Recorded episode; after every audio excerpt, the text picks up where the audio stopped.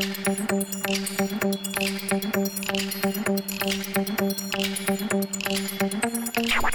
the home offices of Ash and Flo, this is Unbillable Hours, a podcast about professional services marketing. Stick around to listen to our insights, tips, and best practices to improve your firm's marketing and even your career.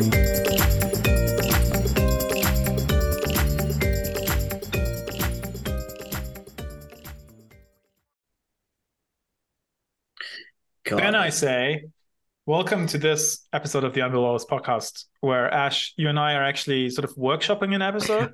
I that think right? it's workshopping, brainstorming because we both have elements in we both have like areas to discuss in the specific episode. Primarily because you had a very interesting webinar.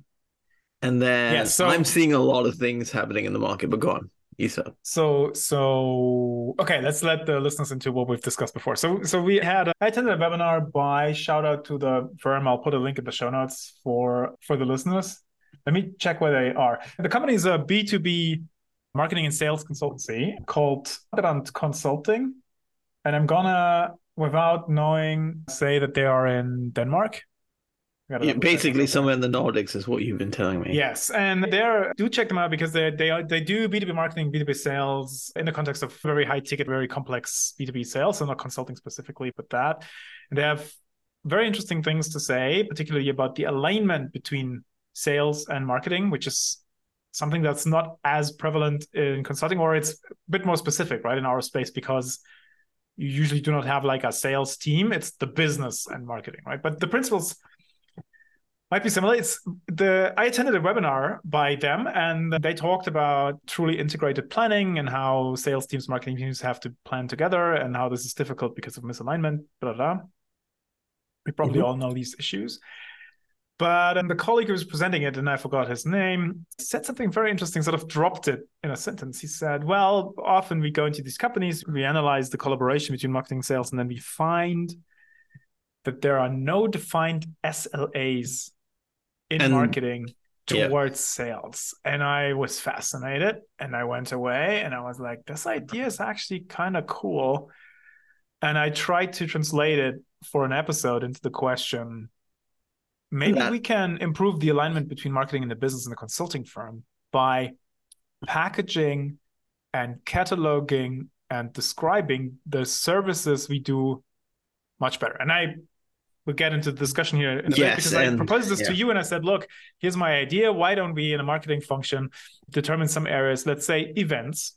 We then define standard packages. So not using the term SLA, but the idea is similar. We say, look, if you do an event, here's the standard package, right? We do a bit of pre-event content and engagement, during event content and engagement, then we do a long follow-up of repurposing the content. Here's what's in the box, and some these and that emails, uh, so and so many pieces of website copy and so forth. And we add to that, not a price because we're in how internal function, but we say, okay, and it'll take us four weeks worth of turnaround, and we need so and so many hours of your time. And this is where, Ash, yeah. You slightly disagreed, so do you want to, or not disagree, Yeah. but you had a, d- a different observation. had a and thought it uh, quite interesting. I, I would say it's a different spin, and it's also a mild disagreement there because there are elements. So let's start with the whole professional services systems integrator type firms. What we normally see is there's always a trend between using one major enterprise solution, then followed by another trend where you use disparate smaller enterprise solutions and Yeah. connect that to the big one. And this has been a cyclical thing for a very long time. The same way within the corporate functions, within marketing and sales and all these things, there's always been the function, always been the thing that there is specializations required and there's generalizations required. I mean, if you really go back, sales and marketing were a joint function back in the day. And then there've been so many, you know, changes because of the way the economy works, because of the way how you market, how you sell, all these things. And you and everyone went down the whole path of like, these are all specific to sales, these are all specific to marketing. Yeah. They need to connect, they need to mm-hmm. talk together. We've done many episodes of how sales and marketing need to communicate and all that kind of stuff. But what's happening right now is we're facing a lot of pressures when you look at the market. One, headcount reduction, budget optimization, new capabilities, new features, and things like that. So we need to start with the first two things. Large corporates are basically sizing down their entire teams, both on the sales side and the marketing side, and trying to bring in more generalists as opposed to specialists to help them with various things. And the, on the same front, there's also lots of new capabilities coming. Everyone's talking about Gen AI. Everyone's talking about how to use these new capabilities. Everyone's talking about yeah. like the next future of industry and all these things. And of course, here comes the interesting part where you're finding people who are typically in marketing, which is demand generation and lead gen, moving into the sales side of the organization, and people who are on the sales side of the organization, which were primarily like the offering, bundling, the, the go to market teams. Yeah, yeah, all of them are moving more into the marketing and research function. And research, essentially, what I mean here is the thought leadership function in some companies or the content research function, basically, that assists both sales and marketing because sales tells you what the market's basically talking about. Marketing basically comes up with what the market should be talking about. When both of these things come together with mm, all these changes that we face, we're now really coming to the point where we need generalists because you need the marketing, sales, and let's call it the research team all to be knowing the same amount of information at the start so that they can do the various elements of their job. And if you're supposed to be working in a non siloed fashion, I don't really think we need SLAs as much as we need to devise what are you doing to understand the market and to sell to the market. Yes, SLAs will be needed for things like what you said, like how do you run an event and like what should be the time frame, stuff like that. Those things make sense but on the broad picture, you need to generalize how you connect marketing and sales by making sure that they're all involved at the start. You cannot create a go to market without understanding what the market wants and not be and you also can't be reactive but go on so, but what would be your so i think it's interesting because we both seem to attack the same issue which is sort of misalignment, misunderstanding, and then subsequently, you know, just wasted effort, right? Between marketing, sales, and so forth. So, so, what's your practical solution then? So, because I, if I follow you correctly, you say don't package stuff too much. Is I don't, uh, okay? That's why I'm hearing. Am I also imp- reading the implied assumption correctly that because you have broader teams, tasks don't sit in silos anymore necessarily. And there's also change in the market. You mentioned the AI that that you need a bit more of an agile approach versus you know rigid rules and prepackaged everything. So would that be a fair? Yeah, I would say the agile thing definitely makes sense on some levels. But here's the thing: when you're looking at how marketing and sales function in a large organization, it's very different how it functions in a small or mid-sized organization because there's more generalists there. Lots of people need to like lots of people on the marketing side need to be educated on sales processes and things, or lots of people on the sales side need to be educated on marketing processes and things. B2B SaaS companies kind of do it slightly better in this fact in that the sales there is essentially demand generation. But right now everyone's on the same level you know level playing field.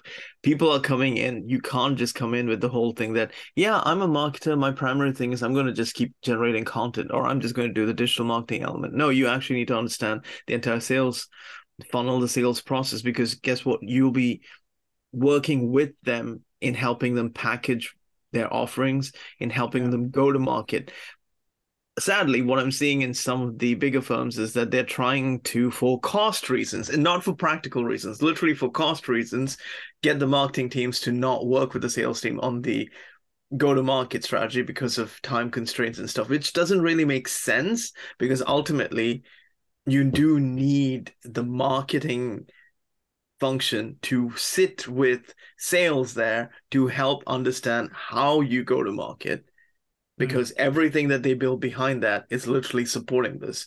If say and the sales teams need to work closely with both research and marketing to understand what is it that the audience is require, you know asking for like to bring the metaverse example which i did mention earlier but here is that metaverse was an interesting concept was poorly marketed and pushed heavily into markets where it doesn't really make sense and that's all down to the fact that there's poor research and sales was very excited and marketing was even more excited to jump into it problem is this is very valid for markets where there's less physical real estate, physical space for both consumers in, as well as corporations. Now, you put that into, say, a country like North America where there's lots of space. Why the hell do they want virtual space when they can literally go out, like, you know, like you, Flo, you've Yeah. got like lots of space. I'd say, why do you need virtual space? You need something to do with the physical space. So there was misalignment, which is So, so for the for the listeners, I live in a very rural area of Germany where even today, real estate is not super expensive. It's getting more expensive though, but that's stuff for another episode. Also, I should say, if this was you and me, like really workshopping uh, Yeah. um, an episode without our listeners listening in on us, I would now go on a forty-five minute tangent about why I would, why I hate the metaverse. and Yeah, I yeah, think yeah, yeah. we'll, save everyone. Yeah. We'll save that for later. Like you, you know, I also You know what? have a You know what? I should overcome my bias, and we should probably do a live episode sometimes in the metaverse, which would exactly look like PlayStation Home in the '90s, but without the legs. That's my t- sorry. That's why was my jab in the metaverse. No, mm-hmm. but I get your I get your point, and I wanted to, to maybe bring us back. The, what I like you saying there is that the way you describe it is marketing has to sit with sales together, for, or in our case, probably the business because these are the guys doing the selling. I 100% agree because especially in consulting, I don't think you'll see a fusion of these teams. There's no chief revenue officer with a combined team. There's maybe even, I'm not saying, I'm not contradicting our recent guest, Staffo, who said they often recommend the formation of ABM teams, right? yeah, Instead which you do see in large marketing organizations. Yeah. which you can see yeah but i think it's rare in consulting because the consul- the sellers are the consultants to also do the work so it's for me it's always a bit difficult. I think we won't it's probably not in the near future where we see mixed teams of both groups but that is so i really like the way you frame it. So it's, it is a matter of sitting together planning together and conversing. And i do buy your point that agile approaches so in more intense and more often and more regular communication and alignment it might be an alternative to what I proposed, which was standardization and so so you create cl- the clarity and bridge the gap through communication. I do the same by itemizing stuff. Here's I'm not why. going to. I- I hate agile. That's why I'm. But Yeah. No, I'm not a big fan of terminology like that, but I will say that I have to agree that SLAs are needed for mm. specific tactical items, not for the strategic things. Like an event is literally a tact. Like mm, okay, the strategy fair. behind an yeah, event fair. is something, but the tactics of an event will need an SLA because you need to Yeah. be like, I need you to give the information that we're going to this event X months before, and all those kinds of things. In those Even- even- tactical elements, yeah. SLAs are needed. Al- Although I would. I'd say, yeah, okay, you're right. And although I would say maybe you can even like it. Actually, actually, I have clients where we try this. I will not say I always recommend it, but we have I have clients where we try this. That we there's not necessarily uh, SLAs, but we do formalize the strategy process, right? So we mm-hmm. have a packaged and standardized way of saying this is how we built a marketing strategy. This is how often we like we revise it every two years here's how we do this. There's one workshop included, two days offsite with the leadership. That's the highest level generic agenda. So no content, but so, so you can pre-program some of that stuff to create some clarity and also to increase discipline and commitment a little bit. But that's an aside. I generally see your point and I generally agree with it. But coming back to my hate for agile, the fear I always have with these things is that over time you start out with a process you describe and it's fairly disciplined and it tends to work and then over time you get to the point where the percentage of low production or non-productive alignment stuff takes a huge chunk of time. Like you have meetings and you have the stand-up so you have the alignment sessions so you do the workshops but it's not there's no actual doing there. Or there is doing but it's very repetitive so that over time you obviously land where i started from which is let's just write all this stuff up and repeat once So- we standardize it i'm just So, kidding. Flo, I'm sorry interrupt. I want to go on a slight tangent. If you feel like this All is right. not relevant, we can delete this off. But here's the thing the market is changing rapidly. Let's just take AI as an example. damn it, yeah, right. Okay, Yeah, let's yeah, just yeah, take yeah. AI as an example. Everyone's trying to get into AI, everyone's trying to do this. Now, there's a number of things. One, AI requires data sources to like feed its generative models to make sure that it's more efficient. It's not Yeah. intelligent. Again, I want to remind people it's efficient. So it takes in all these data models and puts, you know, that as this resource research material to then help the individual, the customer or the client to use it for whatever they want. Now let's take OpenAI's ChatGPT, where essentially they let you create a lot of things. Now, having been you having used this for quite a while now, I can tell you that initially it was uncensored. You could do whatever you want. You could do all sorts of crap. Late as it progressed further, they started adding filters, they started doing things and making it a little more refined. Certain things couldn't still work, but guess what? People can still bypass it. As these things get Yeah, yeah, bypassed, yeah. Not to there's two elements here. One, there's a huge amount of data that needs to like research resource. Now, as it's learning all these things, guess what? There is no AI to like improve this. And here's the funny thing. OpenAI actually has content moderators to look at the content generated by the AI to see if this should be fed back into the language learning models and it can be useful and if things are I- not used. Yeah. This is an aside, but I heard someone, and I laughed about this for two good full minutes. I heard someone describe this this effect, this Ouroboros effect, that AI models are now being trained on content that's been generated by AI models. I Yes, heard that- someone liken that to to BSE in the UK in the 90s because we're feeding the cows cow brains again. Yeah, yep. that was a mistake in the past. Yeah. It's a mistake now. Yeah, so ah, it a- doesn't seem as absolutely. So anymore. th- that's a completely different side of it because that's basically like we're running low on data models, we're running low on like you know all these sources. So what they do is they create new profiles to keep feeding in, which then has biases, which have lots of issues.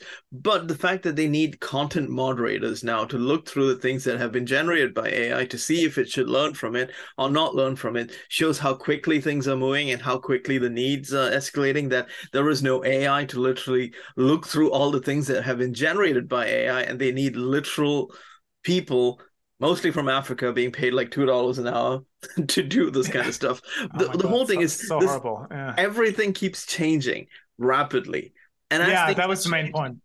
As Yeah. things are changing, there is no way to just say my client needs this. There's a risk management process which is not even in place at most places.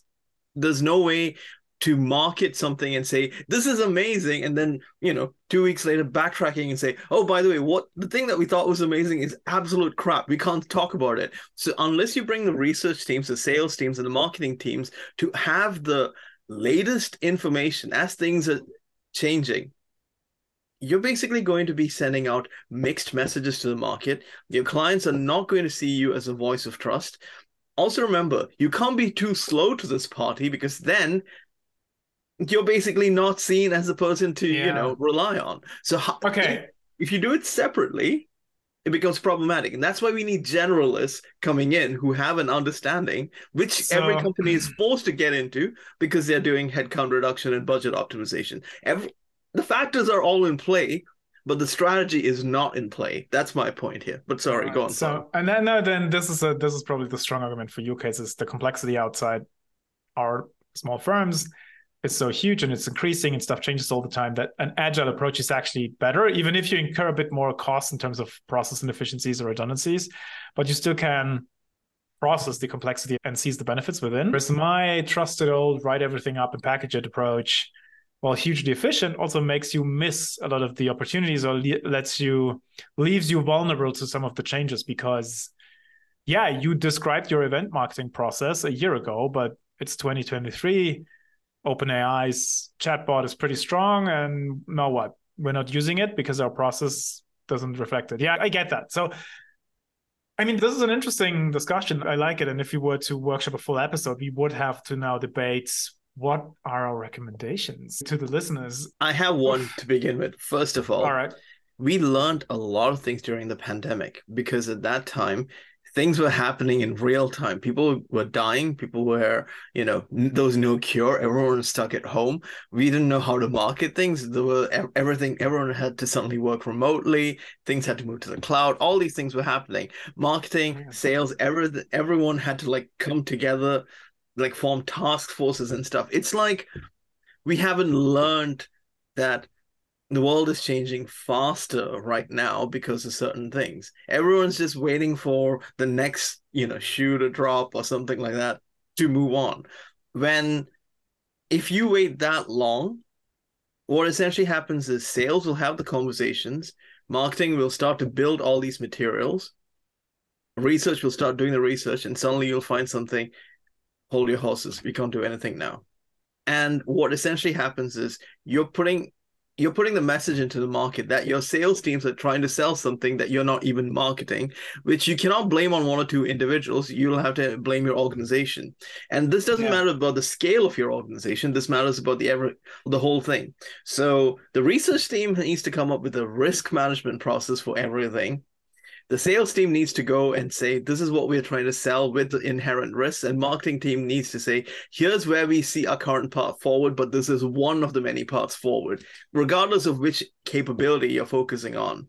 And that's a good strategy to you know take this through but okay yeah no you sort of convinced me honestly. So i'll try to i'll try to package a couple of recommendations. So i think and i'm buying it so i agree you're right. Pains me to say because i prefer being right myself. Just kidding.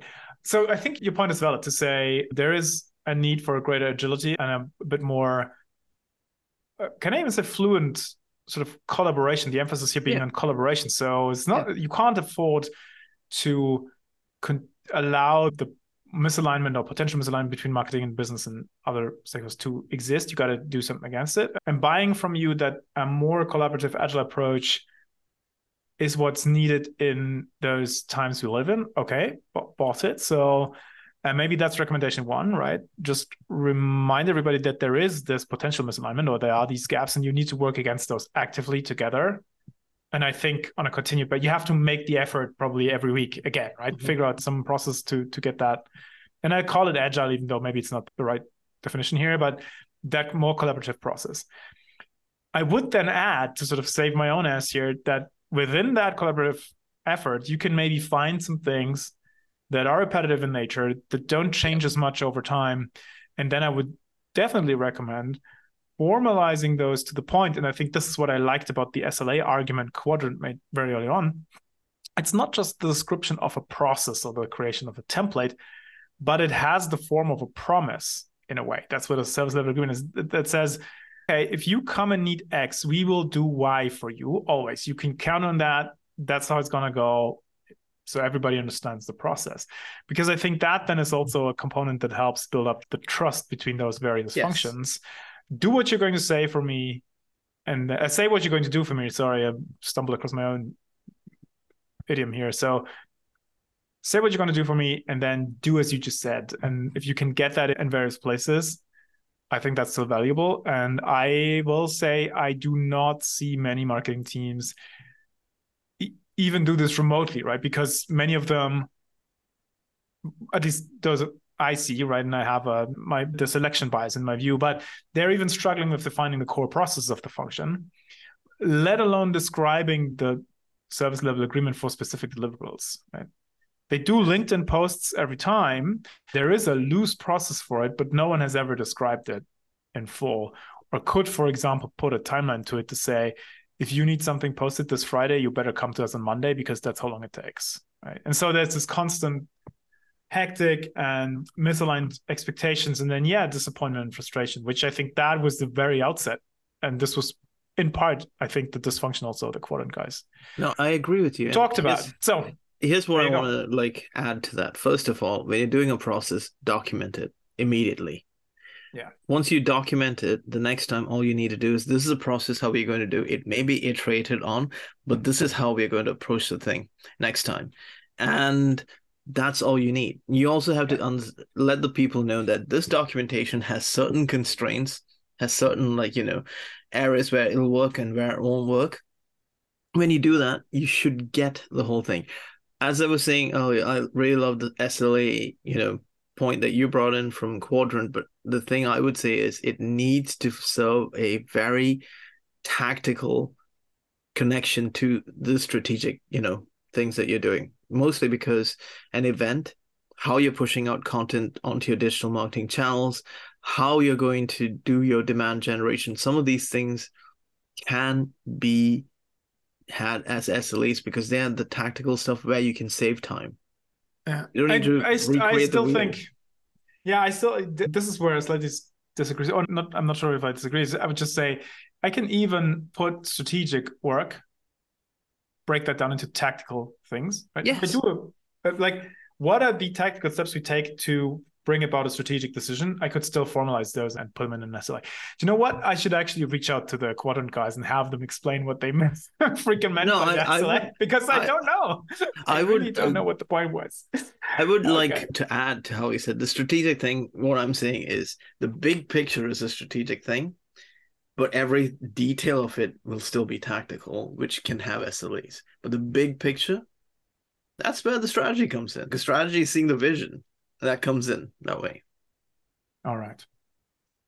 I think we still did a decent job, right, of, of mm-hmm. tackling this. And it's a little bit a peek of behind the curtain. So this, by the way, to the listeners, does not fake. We really entered this episode with just a little bit of pre-discussion and a loose idea. So this is how we usually do these episodes, right? We have a topic in mind, and then we go back and forth, try to carve out some positions, and we always try to land on recommendations when we can give them. Uh, yeah. Sometimes these recommendations are a little bit work in progress. Like maybe let's do it this know. way. Let's give people a, a, little more sneak peek. Usually, what happens is Flo and I have like a quick chat on whatever platform we're on.